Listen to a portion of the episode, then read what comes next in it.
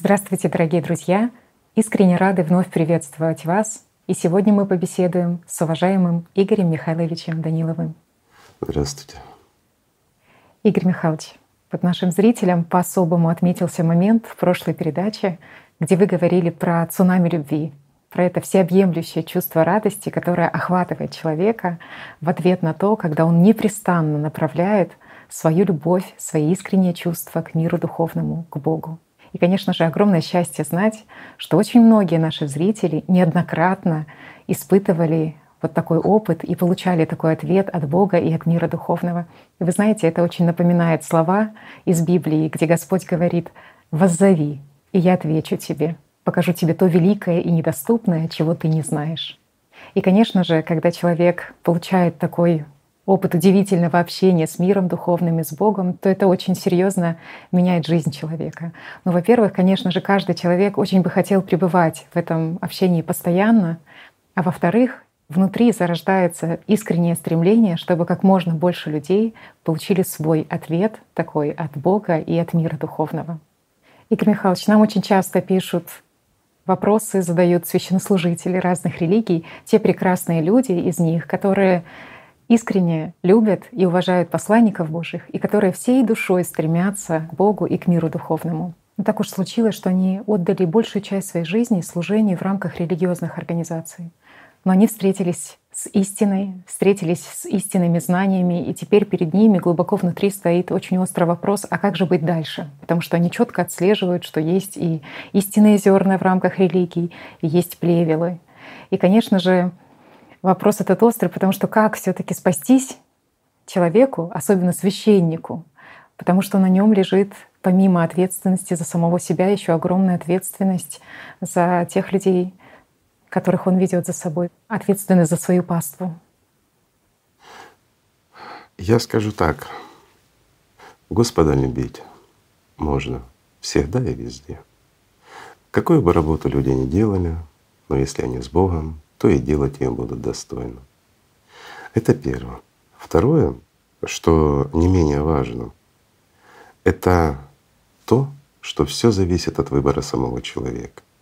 Если он действительно стремится к Богу, и если хочет помочь людям, то он найдет способ, как помочь. Но другое дело то, что находясь а, в определенной организации, или, как говорят, чужой монастырь со своим уставом не ходят, хотят они или не хотят, они будут действовать так, как у них это все прописано. Вне зависимости от их религиозной организации, но везде по-разному все. Но это придумали люди.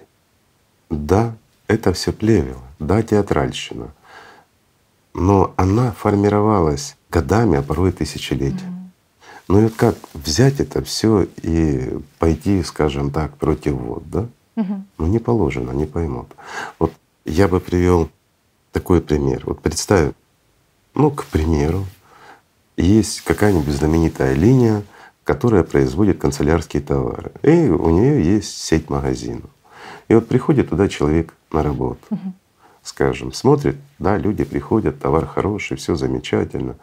Ну вот вот не то немножко. Люди приходят, пока они покупают эти канцелярские товары, все, а здесь нету, извини, ни булочки, ни водички. Ну и вот человек ради того, чтобы улучшить жизнь людям, облегчить им, да, начинает печь пирожки, приторговывая ими, ставит кофеаппарат, заодно и кофе продает, и людям хорошо, пирожок съели, домашний, вкусный, угу. да, с кофе хорошим и канцелярские товары взяли. Хорошо ж? Ну плохого ничего. Да, да. Да? Но если это действие не согласовано с руководством, угу. то что будет? Проблемы. Совершенно конечно, правильно. Вот так и наши многоуважаемые угу. священнослужители различных религий и действительности, и конфессий, и всего, они сталкиваются с этой проблемой. Это часто вопрос, который, ну, скажем, возникает у нас чуть ли не постоянно, да? Ответа на него, я честно скажу, прямого нет. Но я могу сказать лишь собственное мнение. Мы поднимали эти вопросы уже давно, у меня есть хорошие друзья, монахи Сафона, и уже довольно давно Мы с ними долго беседовали на эти темы, они часто приезжали ко мне. И вот у нас возникал, конечно, аналогичный вопрос. А как же им быть? Они любят Бога, они чувствуют истину, но есть в каждом монастыре свой устав. Я говорил всегда одно — придерживайтесь этого устава, но Бога любить вам никто не запрещает. Тем более все религии, они как раз и построены на зернах истин. И эти зерна — это любовь к Богу. Ну и общечеловеческие, скажем так. Ничего плохого в этом нет. Угу. А вот обрядность, театральщина, ну, я скажу так, если этот театр не направлен в магию и в глупость, то разве он греховен? Нет. А разве грешно водичкой брызгаться по людям? Да нет, конечно, брызгайтесь на здоровье. Вопрос не в этом. Вопрос в том, что зная истину и ну, как бы стоя на передовой, да, угу. в борьбе с сатаной, ну, как положено в религию, человек не может говорить об истине и в действительности не может вот это войско Божье собрать и направить его против сатаны. Почему? Потому что ну, в действительности это пойдет в разрез. Это пойдет в разрез с их организацией, и у него тут же возникнут сложности. Да, многие скажут, что ну раз так, значит он должен уходить. Друзья мои, а вот представьте, вот вы проработали всю жизнь на какой-то работе, а потом вы понимаете, что ну не все вы делали хорошо. Ну, не совсем хорошая она работает. Можно ее сделать лучше. И вот попытавшись сделать лучше, вы столкнетесь с тем, что вас просто выгонят. Что вы будете делать, когда у вас хорошо наработан десятками лет один, скажем так, опыт, и он у вас отточен, а другого опыта у вас нет. И что? В преклонном возрасте или на старости лет вы будете осваивать другую специальность, потому что все мы люди. У нас нет созидательного общества сейчас, у нас потребительский формат. И знаете, ну стоит острый вопрос. С одной стороны, лукавить, будучи священнослужителем, не говорить правду или совершать, ну, как магические ритуалы, по-другому не скажешь. Это грех. С другой стороны, и его понять можно. Ну как же человек уйдет? Ведь в тех же проповедях, угу. в тех же общениях с людьми он может очень много истины донести до людей. И действительно даже наставить людей на путь истины.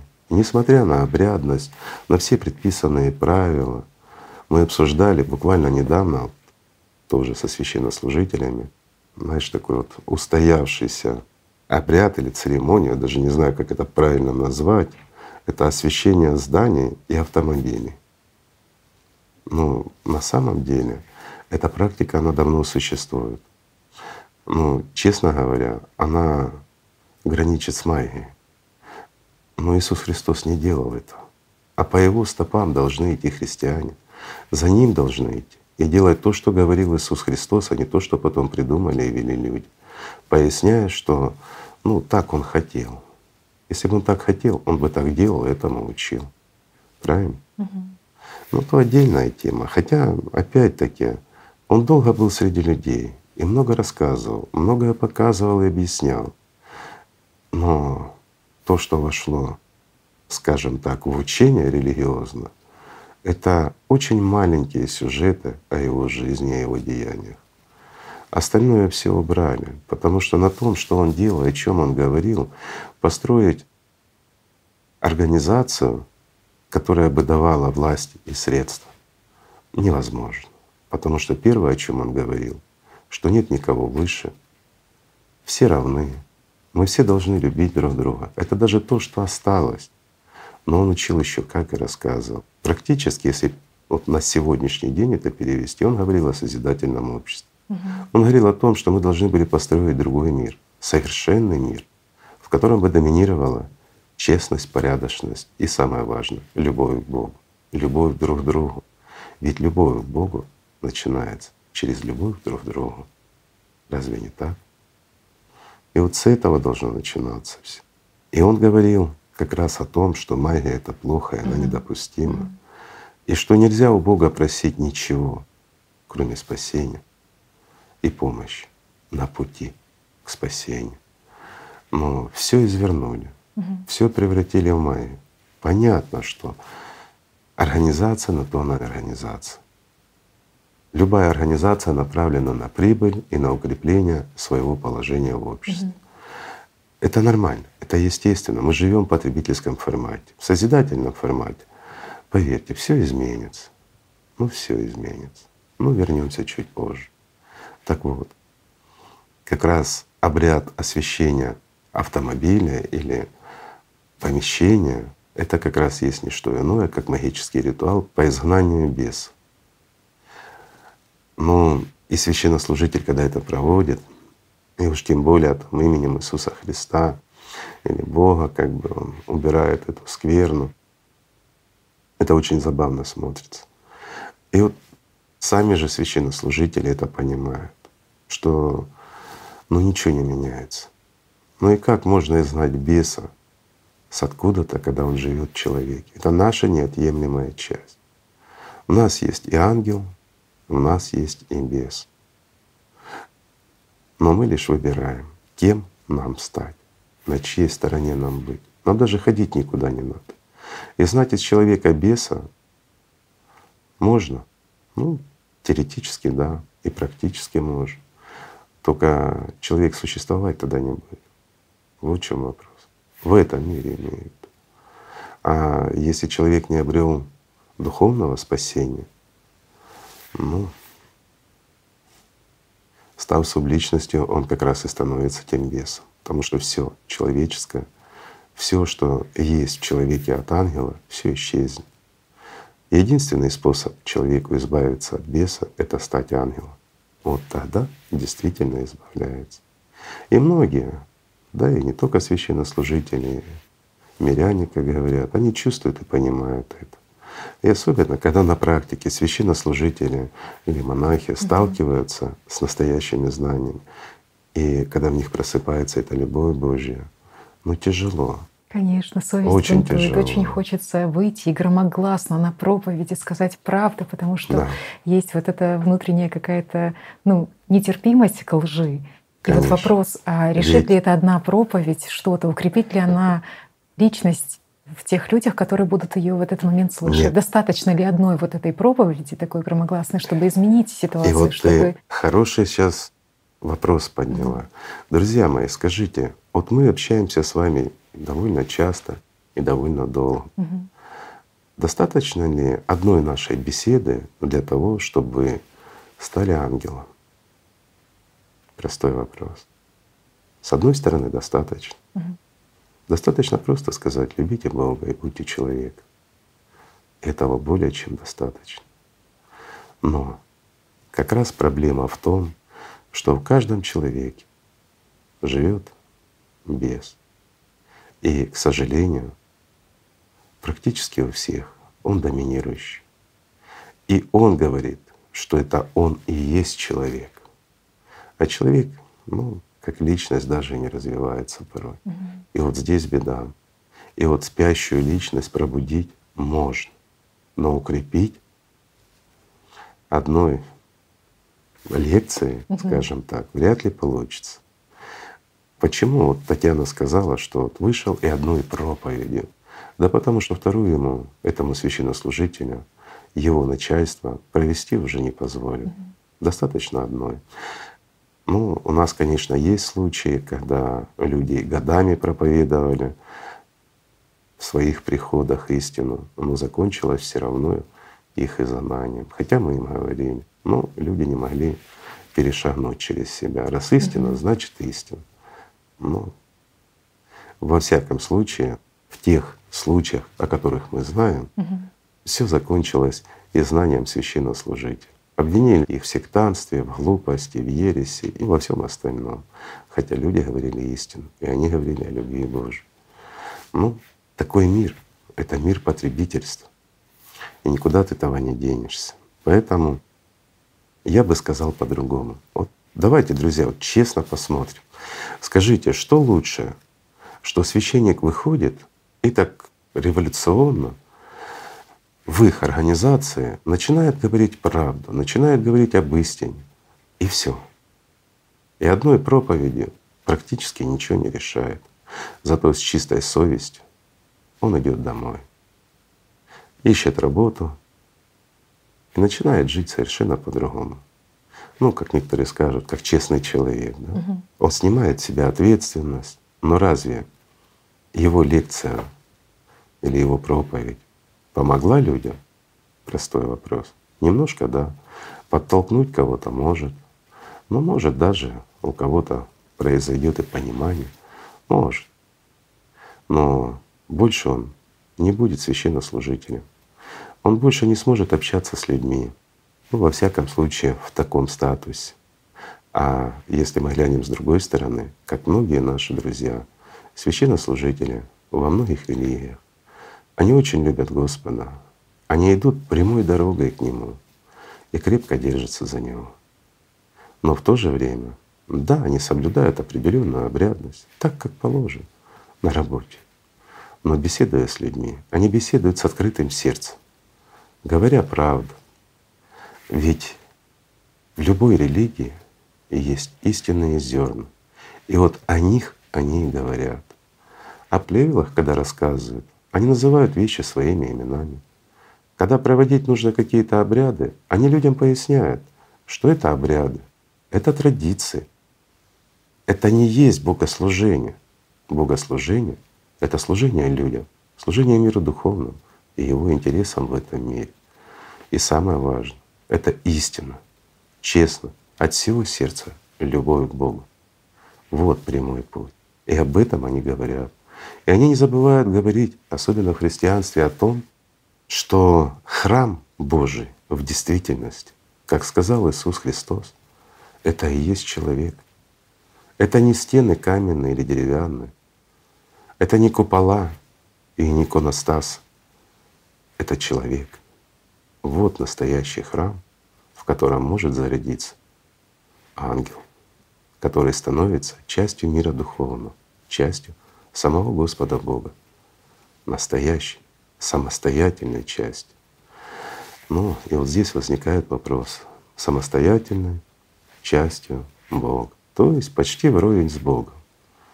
И вот у многих людей это может ну, вызвать такой определенный диссонанс. То есть, а не эгоизм ли это, не заносит ли человек, mm-hmm. Что он становится вровень с Богом. А давайте, друзья, мы с вами посмотрим по-другому. Мир духовный — это цельная единица, но она состоит из бесчисленного числа ангелов, составляющих этот мир Божий. Во много-много раз меньше, скажем так, даже, даже сравнивать страшно, насколько меньше, но тем не менее. Человеческий организм состоит из миллиардов различных клеток. Каждая клетка, она самостоятельна. Скажите, равна ли она другим клеткам в нашем организме или не равна? Значима настолько же, или меньше, значит и равна. И она является частью нашего организма, то есть нами. Разве не так? Каждая клетка. Совершенно правильно. Угу. И каждая клетка нашего организма, или скажем так, пойдем ближе, каждая молекула нашего организма, угу. не будем говорить частично, а молекула, остановимся на более крупном, угу. да? Она выполняет определенную функцию, является частью нечто большего, правильно? Но в то же время является нами, так и каждый ангел. И ни в чем здесь нет никакого противоречия. Видите, как все просто, когда смотришь с открытой душой, широко раскрытыми глазами на правду. Все становится видно, понятно и просто. Так же? Да. Так же и священнослужение. Когда в любой религии человек стоит и действительно на пути к Богу, он своей любовью, своим примером, он показывает людям истинный путь. даже используя те малые инструменты истины, которые у него есть, он способен ввести людей в рай.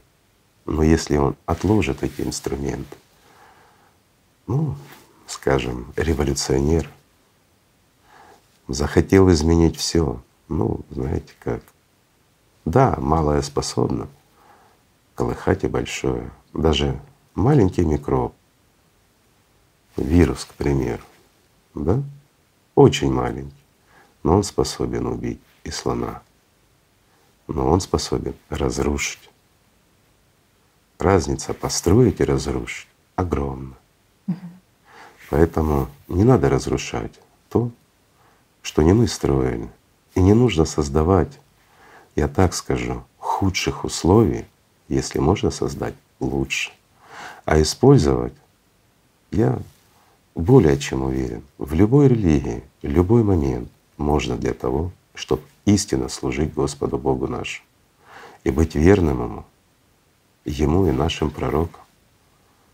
Можно служить так людям, что нами будут гордиться наши пророки, при этом не нарушая ни одного завета наших пророков. Разве не так? Так, друзья. Все очень-очень просто, и все зависит от нас. Есть старая пословица, что не место красит человека, а человек место. Да, есть глупость, но глупости есть везде, там, где есть люди. Не потому, что их дьявол привнес, а потому что мы им позволили там быть.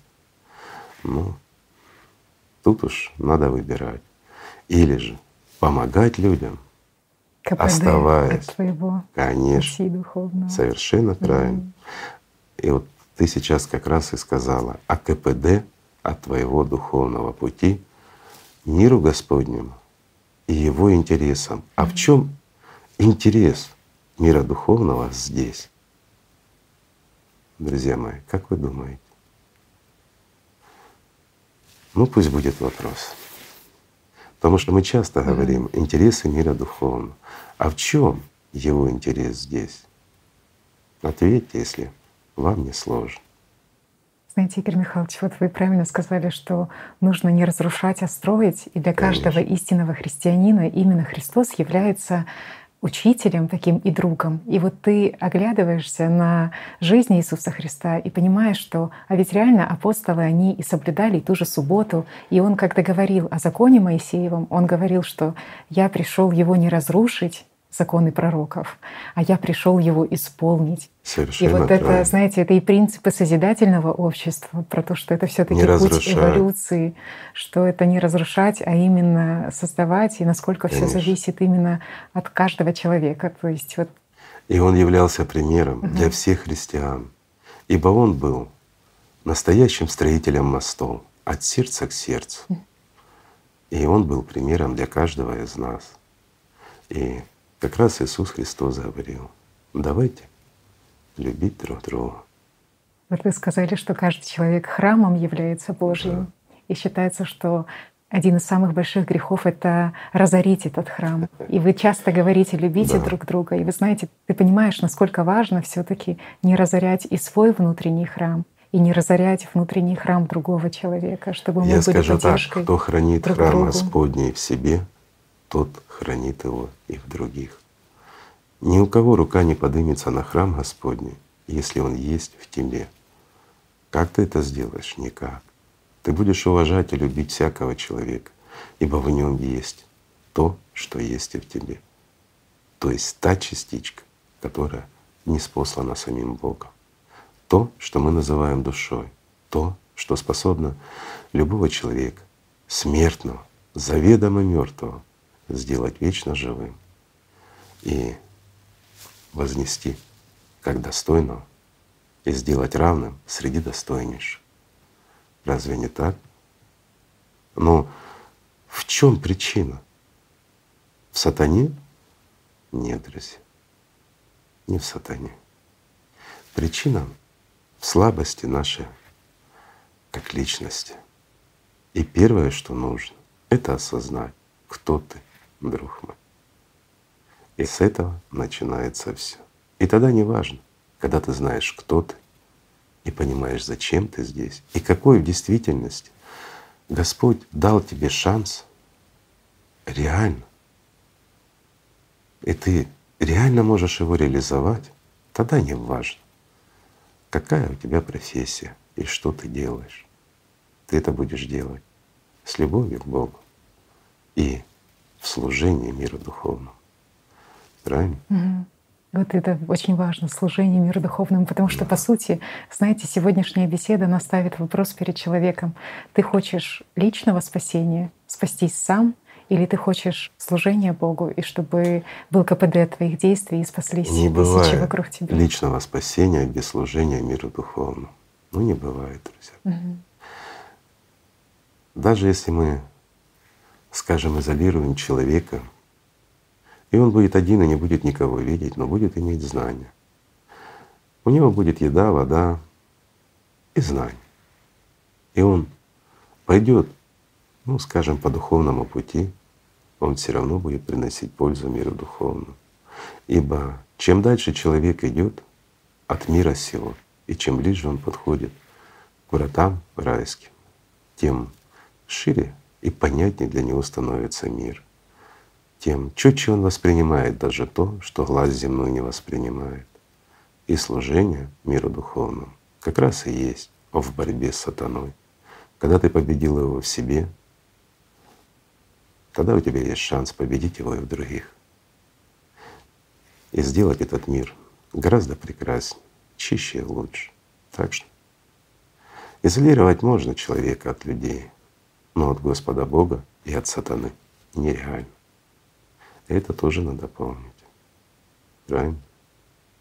Так что, друзья, все в наших руках. И не важно, на каком месте мы служим Господу. Важно, чтобы мы Ему служили. Так что давайте просто любить друг друга, как говорил Иисус Христос. Спасибо. Спасибо огромное. Спасибо вам, друзья. Мир вам.